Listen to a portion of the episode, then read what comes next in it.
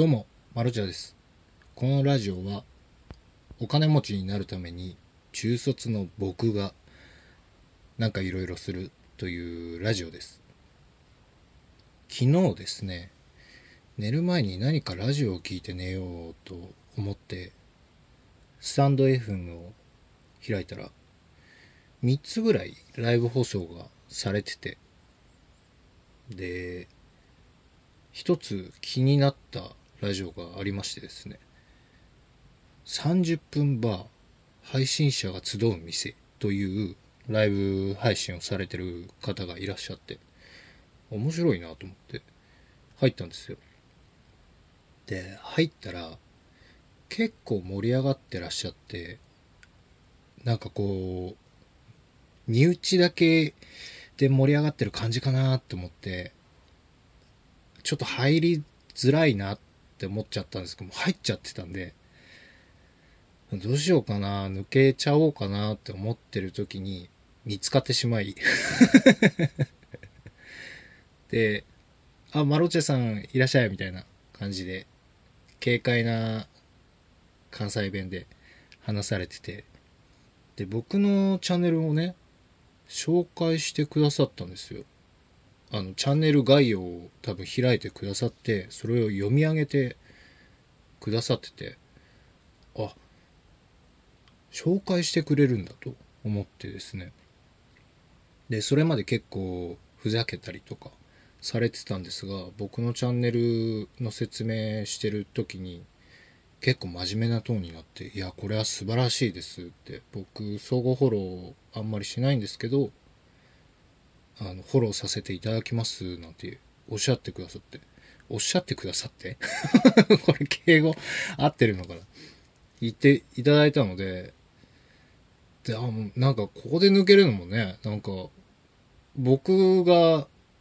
感じ悪いじゃないですか。あ聞いとこうと思って。というかとりあえずお礼を言わなきゃなと思って。ありがとうございますって言っていろんなコメントが流れる中僕のコメントの順番に来た時に「ありがとうございます」いや本当にね僕思うんですよって言ってこの収益収益化の金額もね僕タイトルに書いてあるので今119円なんですけどこの1000円とか1500円とかでバカにしてくるやつなんかもう切っちゃっていいっすよみたいな。そんなやつみたいな。本当に素晴らしいことをしてると思うのでぜひ頑張ってくださいみたいなことをおっしゃってくださっていやめちゃめちゃいい人だなと思って。でその後にまた一元さんの方がいらっしゃってもちろんその人のチャンネルも喋っ説明をねしていたんですよ。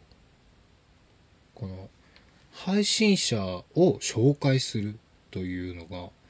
なんか斬新で面白くて。でもちろん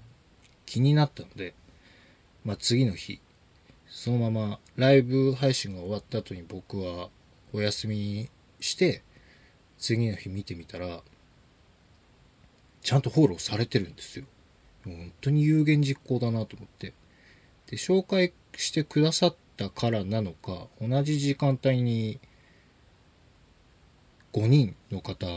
フォローしてくださってですねいやすげえなライブ配信みたいなことを思ってそのライブ配信をされてた方は神電脳海賊さんという方なんですが親しみを込めて仁さんと呼ばせていただくんですがその仁さんのチャンネルをもちろんね聞きに行ったんですどういう人なのかなと思って。そしたら結構ビジネス系なのかなを配信されててすげえ勉強になるんですよ。あの100万円の話が個人的にはすごい刺さったんですが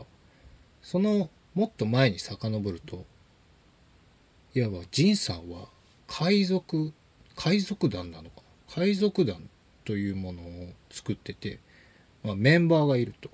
でその中のキャプテンだと。そういう立ち位置の方らしくてですね。そのキャプテンになるまでっていうラジオを最初の自己紹介の方まで遡るとやってたんですがその話がね 面白いんですよ。なんかこう本当は中卒しようとしていたっていうので。でビリヤードがすごく上手だったので俺中卒してハスラーになるって母ちゃんに言ったらしいですけど。これはねぜひ面白いのであの皆さんも聞いてみたらいいと思います。僕もなんかまだそこのエピソード系の配信は2つぐらいしか聞けてないので仕事の出勤時間に聞こうかなと。ストックあえてこう貯めといてる感じなんですが。このジンさんの何て言うんでしょうね広告というかすごいあのビジネス本に書かれているようなことがしっかり行われてるんですよね分析してみると。それ何かっていうとリピーターを逃さないようにするためにはこうしたらいいよっていう手法がありましてですねこれはいろんな本にも書かれていることなので皆さんもご存知だとは思うんですがリピーターの離脱率を下げるやり方なんですが何かこう一つまあ例えばそうですね今回はラジオのライブ放送まあライブにしましょうか。ライブをした時にお客さんが来てくれるじゃないですか。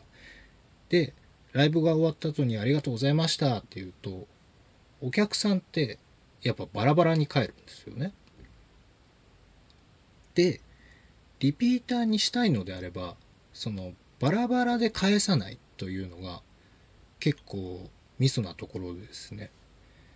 じゃあオフラインのライブだったら例えば二次会の会場をライブした人がしてしま指定してしまうとか。来てくださったファンの方はこちらで二次会来てくださいねっていうことをセッティングしてしまったりとか。でそこでファン同士がこう話して仲良くなって次は一緒にライブに行くというこういう仕組みがですねリピーターの離脱を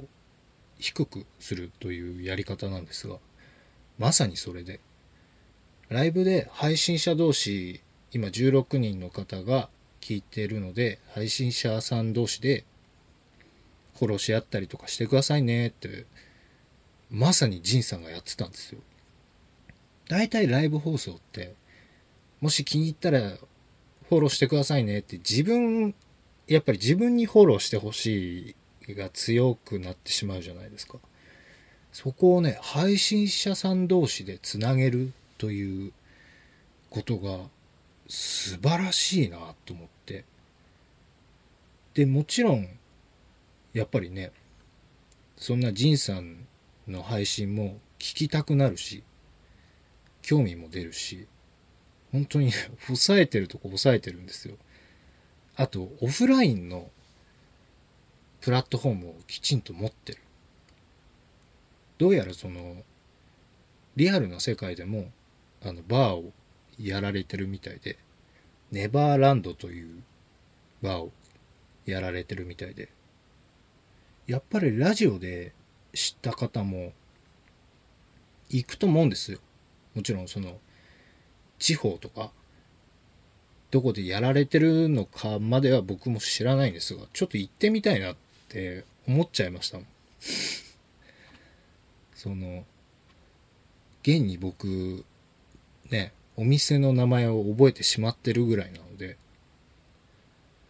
本当に素晴らしく抑えるとこを抑えてる。